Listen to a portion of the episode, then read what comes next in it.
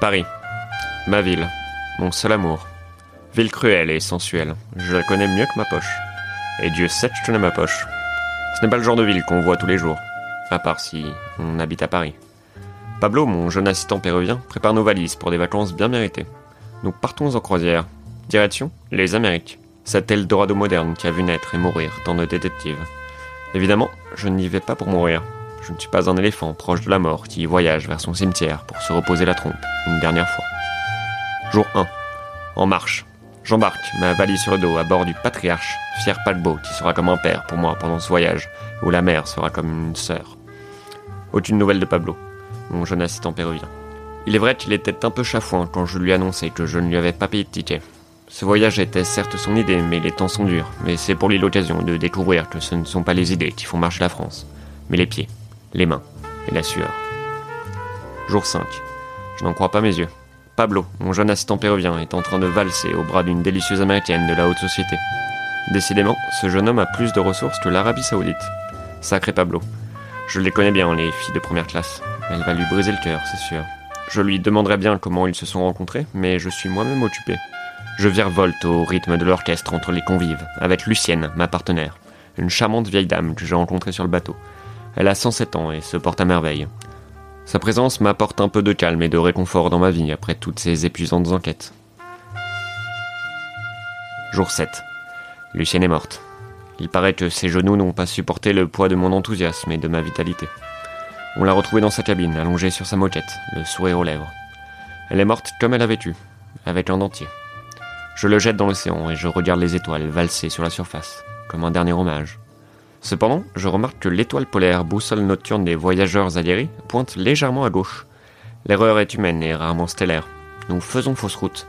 Il faut à tout prix que quelqu'un prévienne le capitaine. Jour 9. Je n'ai toujours pas trouvé le capitaine. Ce navire est gigantesque. Dans mes déboires, j'ai croisé un vieux carrosse dans une cale quelconque, dont les roues étaient vieilles et les vitres remplies de buée. Un véritable nid à bactéries, si vous voulez mon avis.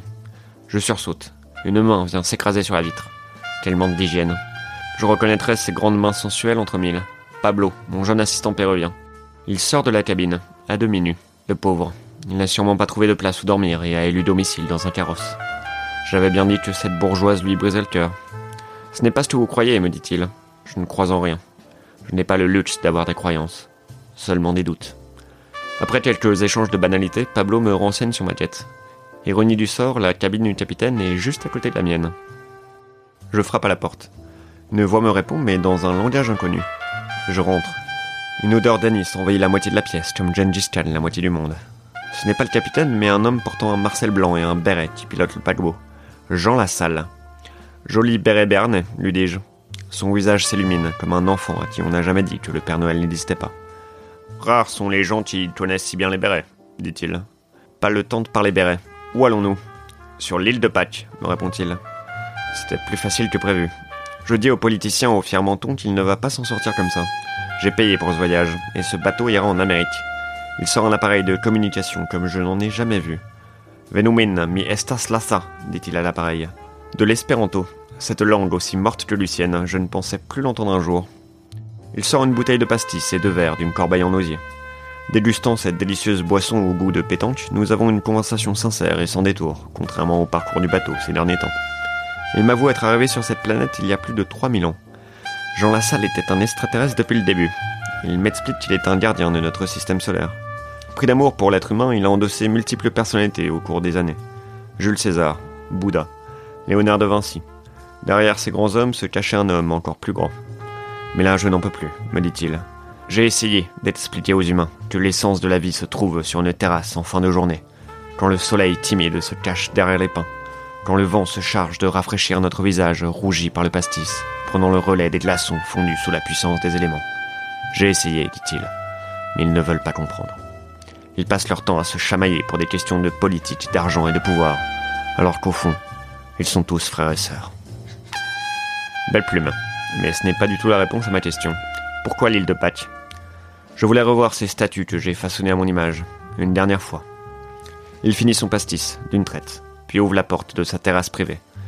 Mais vous voulez vous battre et je ne suis pas un homme de conflit. Elles seront encore là, quand je reviendrai. Un faisceau de lumière provenant du ciel remporte Jean vers les étoiles.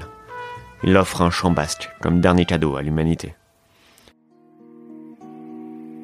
Il résonne dans le monde entier.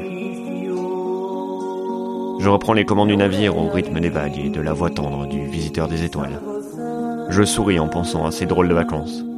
Au final, j'ai davantage voyagé à l'intérieur de moi qu'à l'intérieur des autres. Jour 12. J'ai heurté un iceberg.